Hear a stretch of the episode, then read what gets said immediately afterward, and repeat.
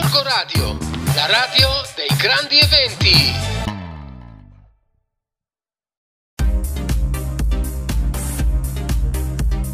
Va ora in onda Artisticando, una trasmissione di musica, cultura e spettacolo. Conduce il nostro amico Flavio.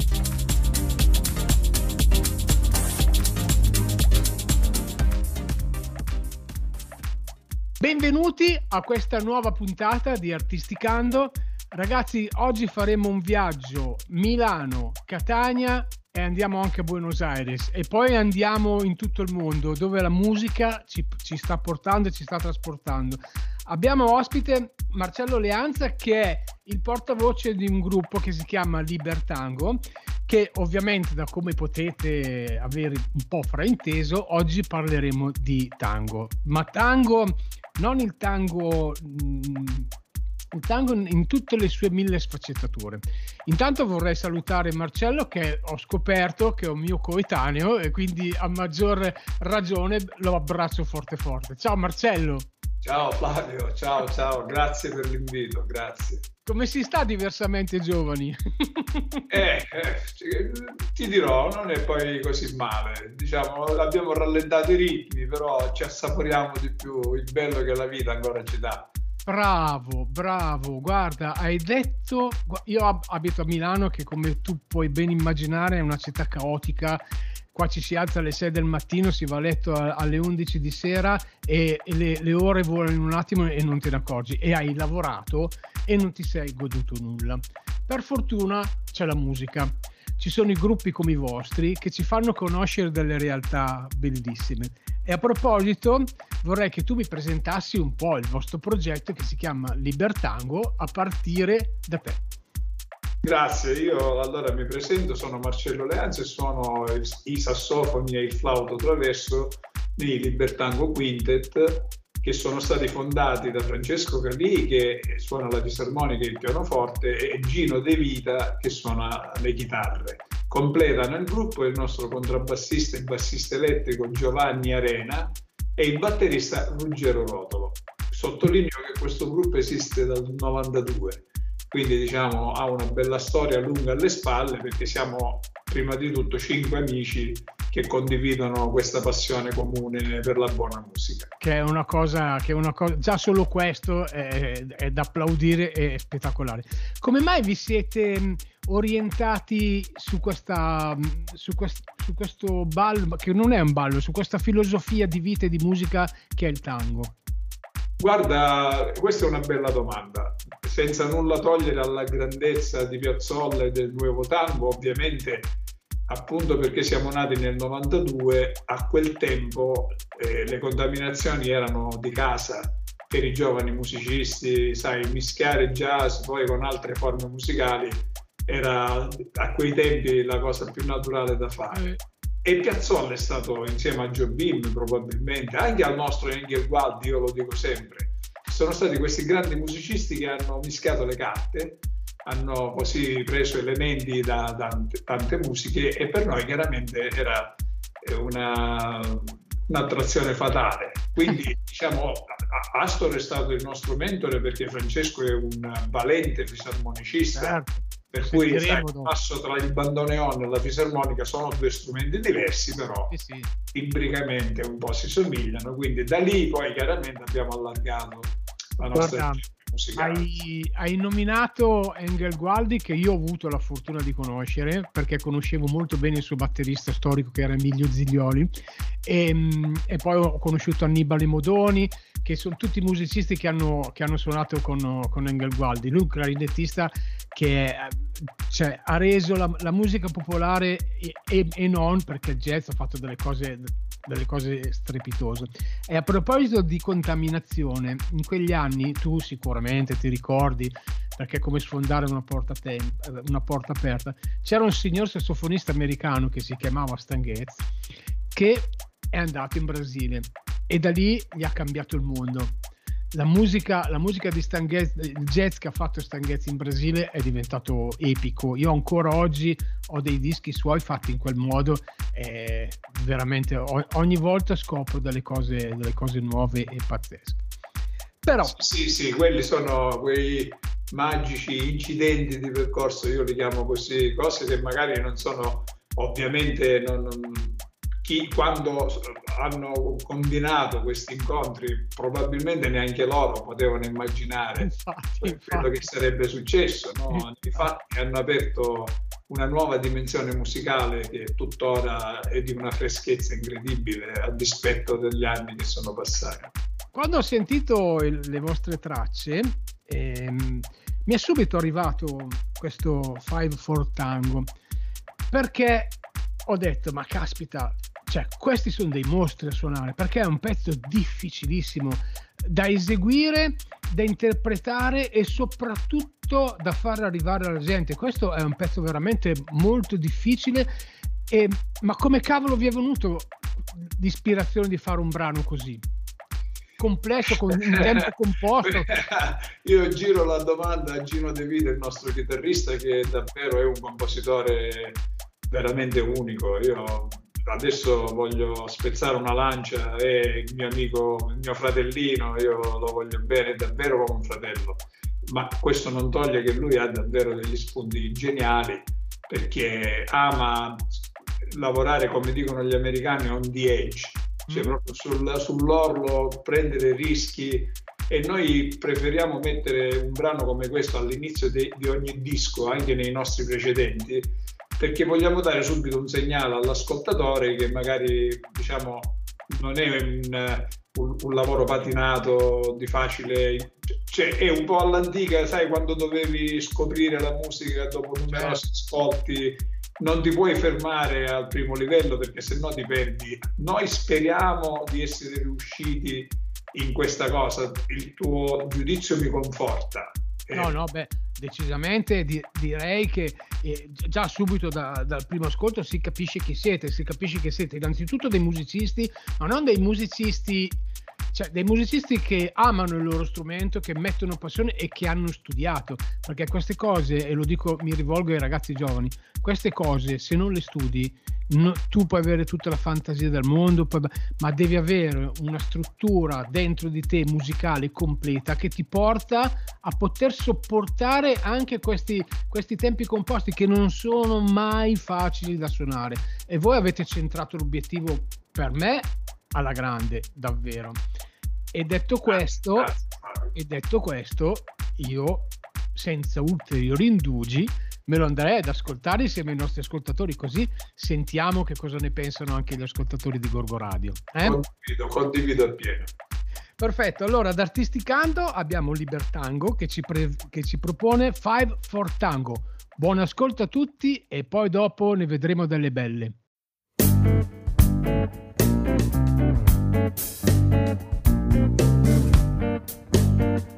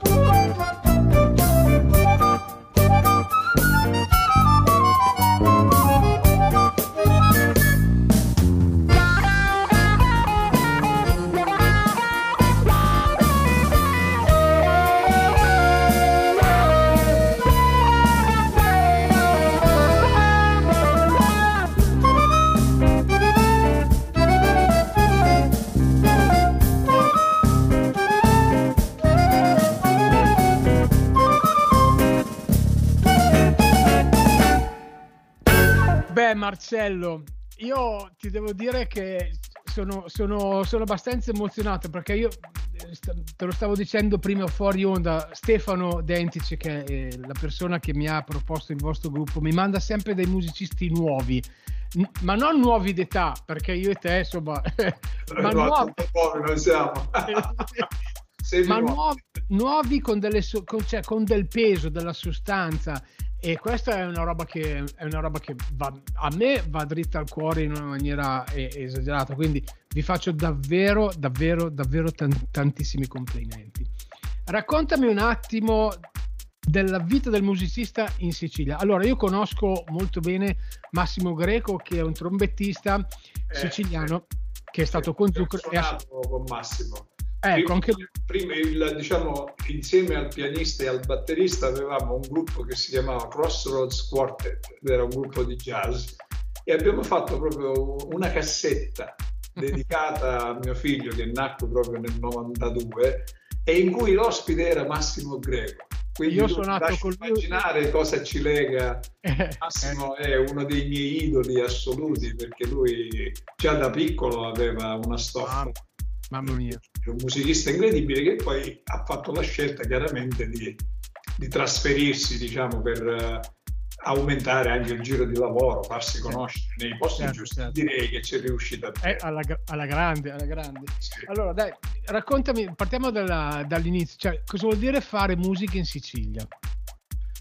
Guarda, fare musica in Sicilia ovviamente credo che sia un po' uguale come fare musica nel resto d'Italia. Adesso il musicista che vuole portare avanti i propri progetti si trova davanti a mille compromessi perché oggettivamente eh, è difficile fare il musicista. Io vorrei separare un attimino le due figure di musicista, cioè il musicista esecutore che come posso essere io, noi viviamo di intrattenimenti, di matrimoni, di eventi corporate, come si dice oggi ma poi c'è il musicista autore, compositore, quello che fa la propria musica e lì il gioco diventa molto più duro e quindi io direi che probabilmente adesso l'unico modo per fare musicista è trovare una via di mezzo tra le due cose. Mm-hmm. C'è un momento in cui chiaramente tu devi guardare anche alla tasca, no? perché eh, sai, certo. i progetti originali richiedono tempo, molta energia, i tempi sono lunghi, quindi non sempre la fortuna ti arride, capito? Detto questo, è dovere di ogni musicista non trascurare mai, come dicevi prima tu, l'aspetto dello studio, l'aspetto del progetto originale, della musica d'insieme. Non cadiamo nel tranello di pensare che con una base, una cassa e un solo sax magari risolviamo i problemi della nostra vita, perché in realtà ci stiamo allontanando da quella che è la vera musica come valore, no? E, e qui mi fermo. Certo. No, allora invece mi piacerebbe conoscere anche, anche un pochino te, eh, cioè tu come nasci musicista? Nel senso, hai, hai, avuto, per esempio, io ho avuto mio papà che eh, era un musicista professionista, clarinettista, e, ehm, e, quindi io volevo diventare come lui, capito? Questo è stato, è stato il mio faro. No? E pensa che non siamo mai riusciti a suonare insieme una volta, perché lui aveva una carriera, io avevo completamente certo, certo, certo. Non ci siamo mai eh, proprio trovati in studio insieme. Tu invece come nasci? No, nel mio caso mio padre lavorava al Teatro Massimo, però faceva l'elettricista e quindi diciamo non, non, avevamo dei musicisti in famiglia.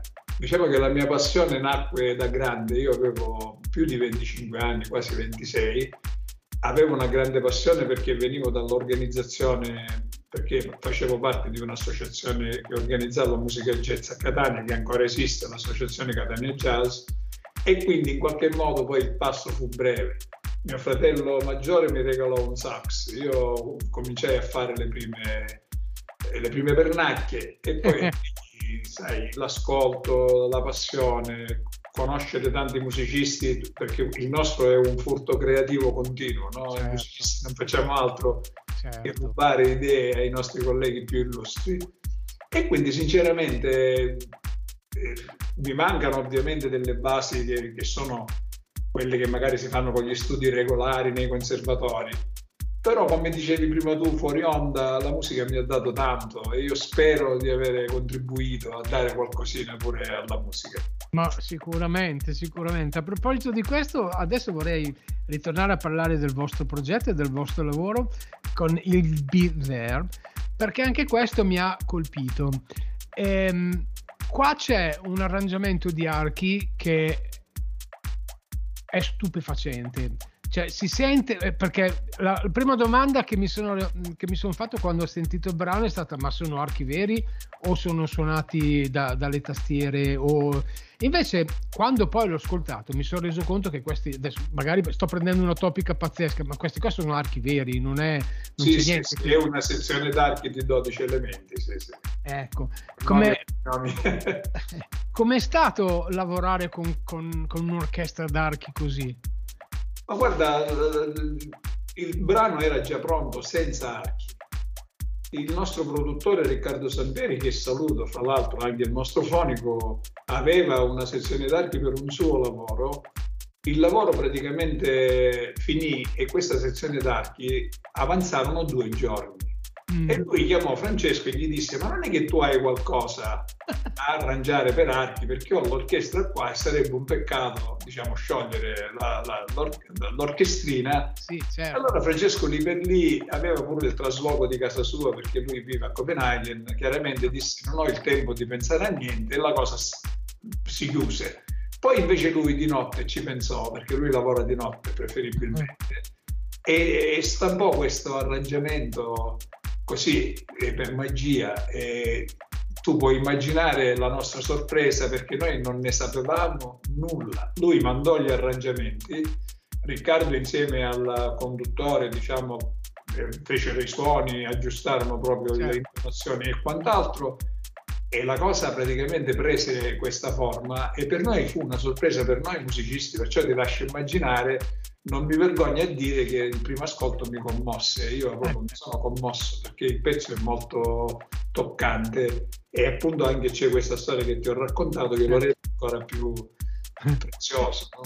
Bene, bene, allora dai, ce lo andiamo ad ascoltare subito, subito, subito, subito. Eh?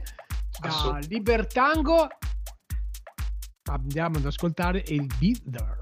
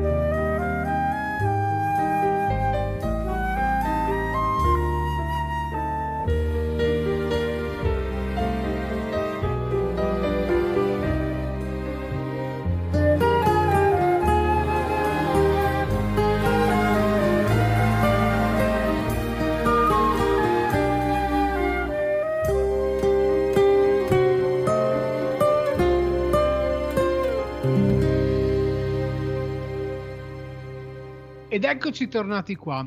Questa, questo brano mi dà lo spunto per farti una domanda da un, di, da un punto di vista tecnico, che è questa.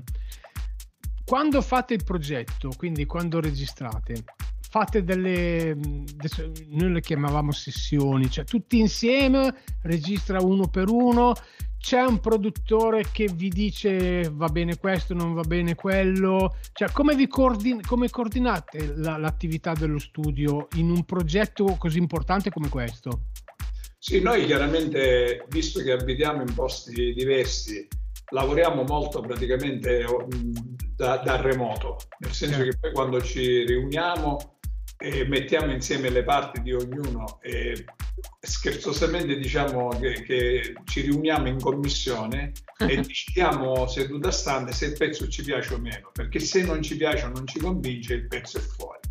Quindi nel momento in cui noi già il pezzo comunque l'abbiamo elaborato, ormai siamo anche abbastanza veloci, cerchiamo di eh, assemblare quanti più pezzi possibili e poi andiamo in studio e registriamo tutti insieme quindi diciamo da questo punto di vista il lavoro è molto jazzistico. Poi chiaramente ci, se ci sono delle imperfezioni o quant'altro, magari si ritocca eh, in, in, in, una fase successiva. Però cerchiamo sempre di ricreare quanto più possibile lo spirito del live, perché eh. ti ricordo che tutti i pezzi che noi suoniamo devono corrispondere a quello che io chiamo criterio di riproducibilità, cioè li dobbiamo mm. poi fare dal vivo quindi non, non, non, ci sono sovraincisioni, non ci sono trucchetti, non ci sono autotune. Tu il pezzo che hai sentito prima, ovviamente non abbiamo gli archi nel caso di Be There, ma 4 o 5 tango noi lo dobbiamo suonare per come lo abbiamo registrato. Eh, Quindi tu sai, il musicista poi si vede dal vivo. certo, è lì, è lì. Eh, a proposito di questo mi viene in mente anche un'altra domanda che di solito lo faccia, la, la, faccio, la faccio sempre questa domanda. Cioè tipo, allora io mm, faccio un viaggio a Milano, arrivo a Catania e vedo la locandina di Libertango fuori dal Teatro Massimo. Incuriosito acquisto il biglietto, entro e lì vai avanti tu. Che cosa mi aspetto? Cosa mi trovo? Ecco, bravo, questa è una domanda intrigante, questo non ci ho mai pensato. Noi facciamo in modo che il nostro spettacolo riassuma un po' tutte le nostre eh, culture musicali che ci affascinano. No? Indubbiamente la prima matrice mi, mi, viene da dire che è il jazz e poi subito dopo il nuovo tango, ma abbiamo anche una forte connotazione ritmica di tipo brasiliano e poi eh, l'ultima... Sì influenza molto forte quella mediterranea perché come hai potuto sentire in Albider per noi probabilmente l'aspetto più importante resta la melodia. Quindi cerchiamo di fare delle melodie che possano essere gradevoli a chi ascolta e al musicista che poi magari tende l'orecchio capirà che sotto ci sono magari dei movimenti armonici che non sono proprio scontati Assolut- assolutamente no perché infatti cioè, eh questa, questa cosa no? di vedervi dal vivo, eseguire questi brani qua, e mi, mi riallaccio a quello che ti dicevo prima, vuol dire, vuol dire che siete dei bravi musicisti, cioè vuol dire che voi sapete esattamente dove andare. Poi è chiaro che la cappella, la steccata, la lancia che fischia, eh, cioè queste cose qui. Assolutamente, siamo umani, certo. Ci stanno, le serie d'estate si cala, d'inverno si cresce, cioè sono cose assolutamente, assolutamente umane, però la botta, il suono che arriva quando si ascoltano queste cose qui fatte con passione ed amore, come si, capi- si intende, perché davvero arriva, arriva tutto il messaggio che voi state cercando di dare anche nel disco, nonostante sia un freddo file, tutto quel cavolo che vuoi, però il calore, il calore arriva tutto, tutto, tutto, tutto. Quindi, grazie, grazie, grazie. No, no, complimentissimi perché davvero.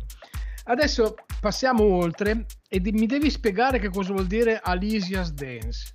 Che tra, parentesi, ah, che tra, parentesi, c'è un bel pezzo di soprano dentro. Di... Sì, sì, grazie, grazie. Alicia è la figlia di Gino, del nostro chitarrista. E mm. allora in qualche modo Gino, considerato i tempi che non sono proprio quelli migliori che abbiamo vissuto, ha, ha voluto immaginare la danza di sua figlia di nove anni contro i malesseri del mondo. Quindi è una bambina che danza per eh, portare un messaggio di gioia e di innocenza e di, di, pulizia, capito? E noi l'abbiamo agganciato subito questo brano, abbiamo voluto farci il video proprio perché magari si può pensare che noi siamo più tendenti alle atmosfere un po' malinconiche, in realtà, in oh, realtà è un pezzo bello allegro. Sì, sì, di, di agganciare anche brani che siano anche positivi e ottimisti, perché di questo oggi si ha particolarmente bisogno. Ah, assolutamente sì, assolutamente. Volevo farti anche un'altra domanda che magari è, più una mia curiosità, ma con l'aspetto SIAE, come, come siamo messi con i diritti, le royalty? Vi siete, siete rimasti qui oppure avete emigrato in terre straniere come ormai stanno facendo tutti? Ma Francesco vive in Danimarca, quindi per ovvie ragioni io mi sono dissociato dalla SIAE da più di vent'anni. Non, ah. non, non, mi sento rappresentato da questi signori e, e, lì poi mi fermo perché ti ripeto, ognuno può pensarla come vuole. Gino è un compositore di primissimo livello e lui non ha mai accettato compromessi di nessun tipo, è un musicista indegerrimo, lui vive mm. solo di musica e di, di sue composizioni e non è un marchettaro di... Quindi diciamo stiamo cercando di mantenere anche un contegno che sia dignitoso, siamo cinque musicisti a tempo pieno, non abbiamo secondi lavori nessuno di noi certo. e ti assicuro che non è stato facile finora. Ah, abbiamo avuto anche anni in cui la richiesta per un genere come quello che facciamo noi è scesa a zero quindi dobbiamo fare i conti anche con i gusti delle persone. Non, io non credo che... Eh, cioè devi trovare sempre il modo per entrare nel cuore della gente. Capito? Certo. Se c'è qualcosa che non va, io non vado a cercare a casa d'altri quali sono i motivi.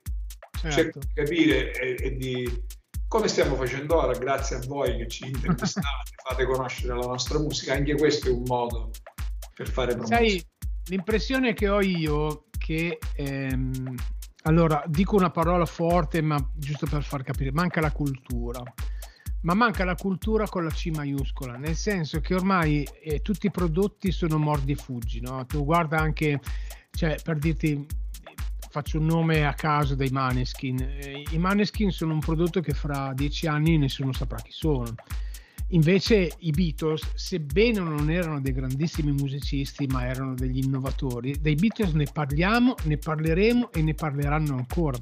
Quindi la musica, eh, ma la cultura, proprio anche i film, cioè vedo proprio, sento e vedo che manca questa, questa cosa. Poi io mi immagino in, in, una regione difficile come la vostra, perché posso, posso, immaginare quanto possa essere difficile davvero fare cultura in una terra dove i problemi sono mille ma anche qui a Milano, eh, non pensare, cioè, ehm, io organizzo tanti eventi, tanti concerti, ma sono tutti di musica pop, eh, di musica, cioè io un giorno vorrei fare una rassegna di jazz, ma mm, ho, ho, abbiamo un teatro qui a Gorgonzola che ha 750 posti e sarebbe meraviglioso vederlo pieno, ma il jazz purtroppo eh, è di nicchia. Certo, anche quello, certo. Io credo, ho una mia teoria, perché eh, oggi se un, un gruppo dura, dura dieci anni, considerata la velocità del nostro vivere moderno,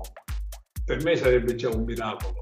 Cioè, certo. Il problema è che anche la cultura è stata in qualche modo proiettata in questo, come dire, tritacarne, per cui anche, le, le, come ha detto Flaiano, ha detto una frase meravigliosa che forse spiega meglio di ogni cosa, nostro, ai giorni nostri i capolavori hanno i minuti contati. Perché è evidente che tu puoi scrivere la, la, musica più bella del mondo, il film più bello del mondo, ma il mercato esige prodotti nuovi e tu devi scomparire, non puoi rimanere lì. E invece ai nostri tempi chiaramente avevamo a disposizione tempi molto più lunghi perché tutta la realtà eh, che ci circondava era molto più lenta. Quindi certo. secondo me non è il fatto, c'è, bisogna anche ripensare al concetto stesso di, di cultura nell'ambito di una società che si muove a velocità tripla rispetto a vent'anni fa. I, persone, I ragazzi oggi chiaramente fanno quello che possono, si adeguano, sono loro che tirano e ovviamente loro conoscono molto meglio di noi i meccanismi di questo mercato un po' fluido, digitale, liquido, chiamalo come vuoi. certo, certo. Dai, stiamo in allegria e andiamo a ascoltarci questa bellissima interpretazione. Complimenti per il soprano. Eh? Alicia's Dance, Grazie. Libertango a Gorgo Radio per Artisticando.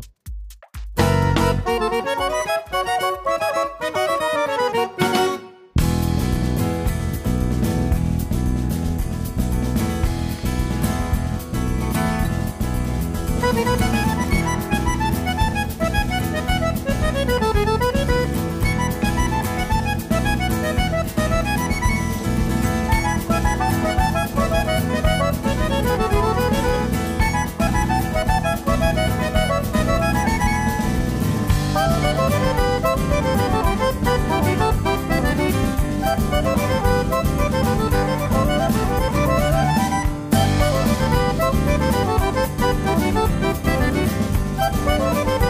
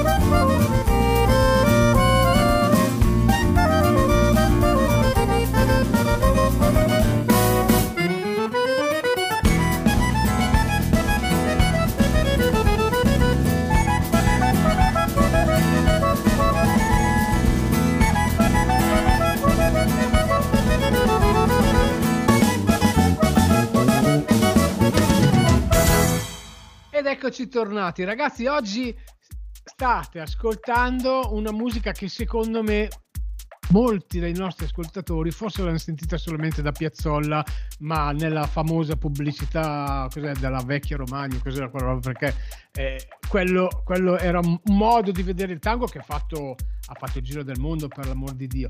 Però vedete e sentite che ha influenzato anche dei bravissimi musicisti qui in Italia come eh, questo progetto, questo progetto di Libertango. E qui abbiamo davanti a me il rappresentante che si chiama Marcello Leanza, che tra parentesi è un sassofonista e quindi io starei qui a parlare con lui delle ance, delle chiavi, degli ottoni per ore e ore e ore, però magari rischiamo di essere un po', di, essere, di essere un, un po' pesantini.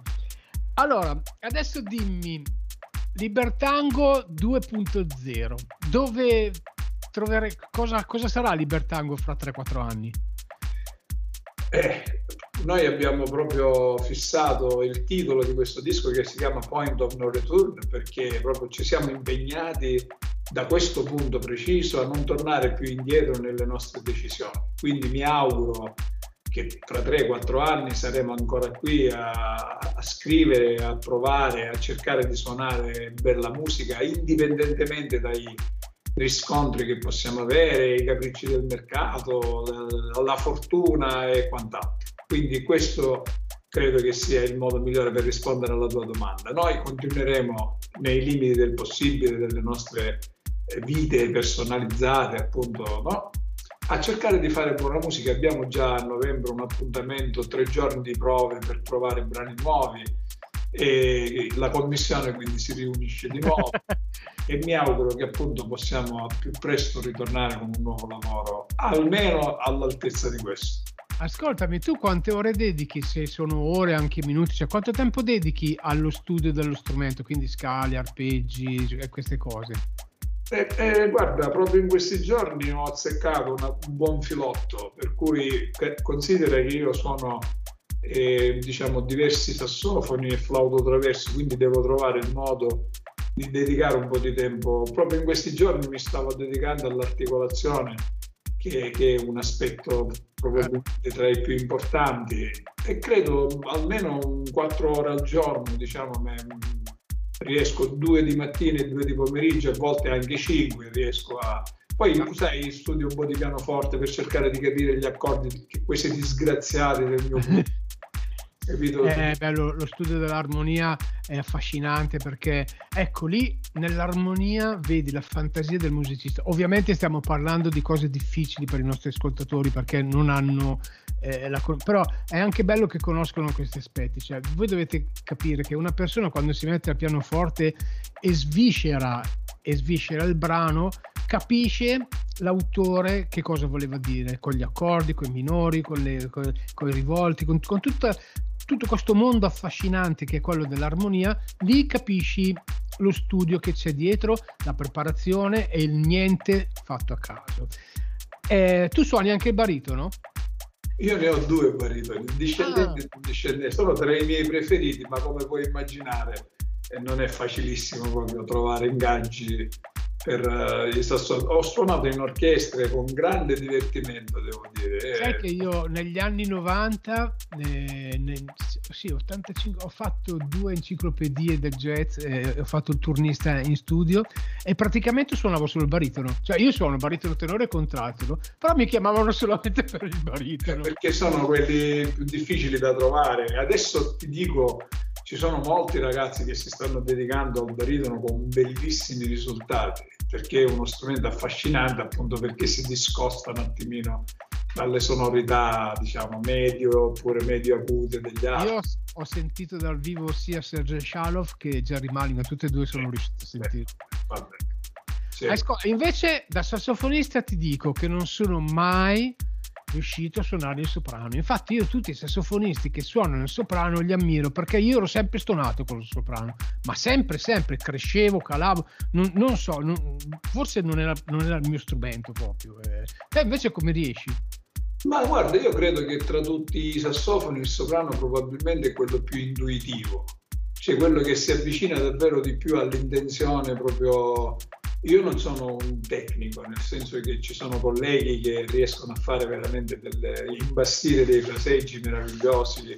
Più che altro sono più attratto dalla parte più espressiva, diciamo, perché il soprano ha delle escursioni, diciamo, di intonazione che possono essere davvero molto più larghe degli altri strumenti. Però questo, questa malleabilità ti permette anche di, di, essere più espressivo. Io, diciamo, ho cercato di curare quell'aspetto e poi grazie al fatto che ho un soprano sempre un Selmer di vecchia produzione che chiaramente mi aiuta molto perché ha un suono molto vellutato, quindi sai come noi diciamo qua i ferri fanno il mastro. Assolutamente. Se hai gli strumenti giusti magari questo ti può aiutare. Un giorno eh, tanti anni fa, perché mio papà è morto nel 2003, quindi torniamo indietro di tantissimi anni. Nelle rare volte che ci trovavamo a pranzo di mio padre, gli ho detto: Ma tu che sogno hai? Cioè, tu da musicista, che, che cosa ti piacerebbe fare? Lui ci ha pensato un po', perché lui era un tipo un po', un, un po' burberone, no? Ci ha pensato un po' e mi ha detto: A me piacerebbe fare un La a 440. Ecco, lì, cioè, Lì ho, ho, capito che devo prendere i miei strumenti e buttarli nel cesso. No, ma, ma, ma, no cioè quando uno che ha, su- Cioè, Secondo me è una, cioè, chiaramente tu hai risposto in modo molto arguto, no? la, la, questione di, di, dell'intonazione chiaramente ti aiuta molto quando suoni anche con eh, persone che ti fanno crescere. Cioè, è il segreto di Pulcinella, ma devi riuscire a suonare sempre con persone hanno, da cui puoi imparare in generale si impara da tutti, ma da qualcuno si imparano le cose migliori. Eh, tu pensa che lui ha avuto la fortuna di suonare con Mesi, con Duke Ellington, con Perez Prado, cioè lui, lui faceva, faceva, il turn, faceva, il turnista eh, a Montevideo in Uruguay, faceva il turnista con questa gente qui. Ecco, allora, allora, io sono sicuro che lui lo prendeva facilmente il 4,40 dopo quello che non ho. Quindi sono tranquillo, positivo.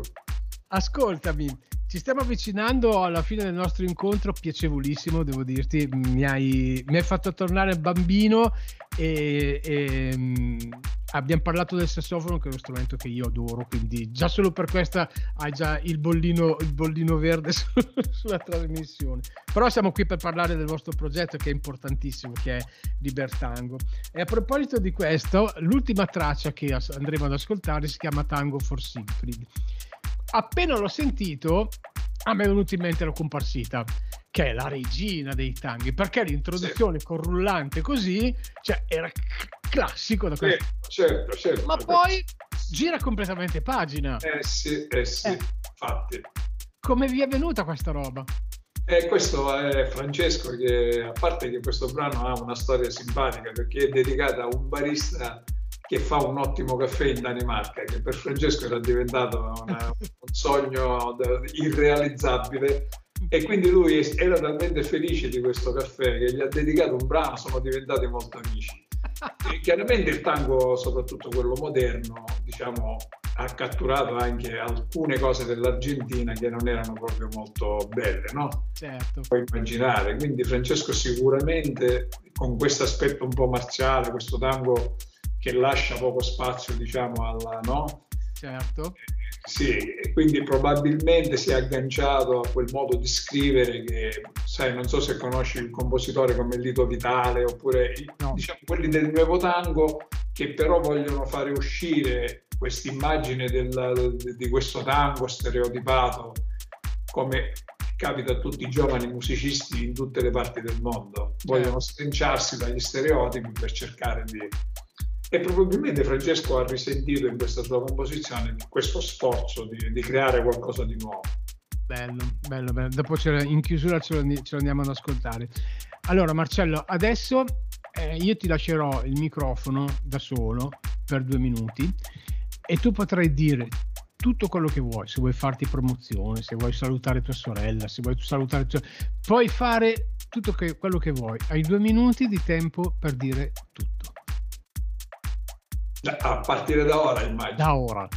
Allora, prima di tutto voglio ringraziare te perché sei stato simpaticissimo, perché questa non è un'intervista nei fatti, è stata una chiacchierata tra due amici eh, della stessa età, abbiamo un bel pacchetto di ricordi, noi sappiamo di cosa parliamo, come siamo cresciuti e, e quindi mi viene in mente anche Stefano Dendici che ci ha messo in contatto, quindi è stata forse l'intervista un po' più informale e simpatica che ho fatto finora senza nulla togliere agli altri. Certo, certo. Ovviamente poi quello che ti posso dire, tu sai cosa è successo ieri a Catania, siamo in ginocchio perché davvero sono successe scene da, da, da apocalisse, per cui si prevede che anche domani e dopodomani la situazione potrebbe anche persino peggiorare. Per cui io voglio dare un appello alla mia città che sinceramente ha bisogno di una bella iniezione di, anche di fortuna, di, di, positività, di ottimismo, perché noi catanesi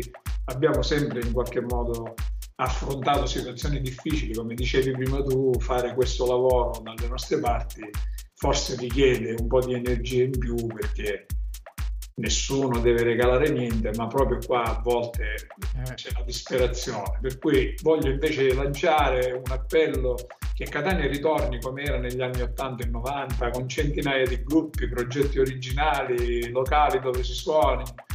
E questa è la seconda. E la terza ovviamente riguarda il mio gruppo. Mi auguro che questo lavoro in qualche modo ci possa aprire le porte per qualche bel festival e quindi questo è l'augurio finale che io faccio. Guarda, io te lo faccio veramente tanto di cuore e se per caso venite a Bergamo Jazz, a Milano, eh, cioè io sarò lì in prima fila ad ascoltarvi, ad applaudirvi perché eh, ho sentito un bellissimo progetto fatto da bravissimi musicisti come da tempo non sentivo. Quindi grazie, grazie a te. Poi ti ripeto, abbiamo parlato del nostro strumento preferito, quindi certo. stasera, stasera, vado a letto felice. Ringrazio, grazie Flavio. Allora buona, buona serata anche agli ascoltatori e, e a risentirci speriamo presto. Grazie, grazie, grazie Marcello, salutami tutti i tuoi colleghi, no, i tuoi amici musicisti, bravissimi, rinnova loro i complimenti. Io, gentili ascoltatori, ci lasciamo con Tango for Siegfried e da questo bellissimo progetto di Libertango, Gorgo Radio, artisticando, buonanotte a tutti, alla prossima settimana.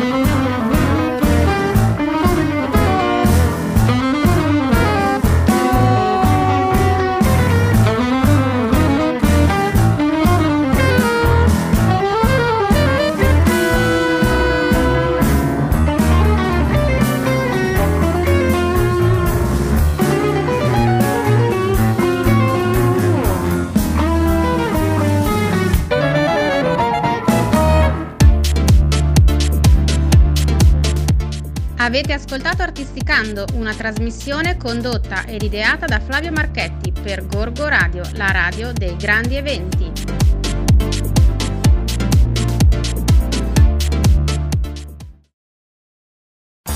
Gorgo Radio, la radio dei grandi eventi.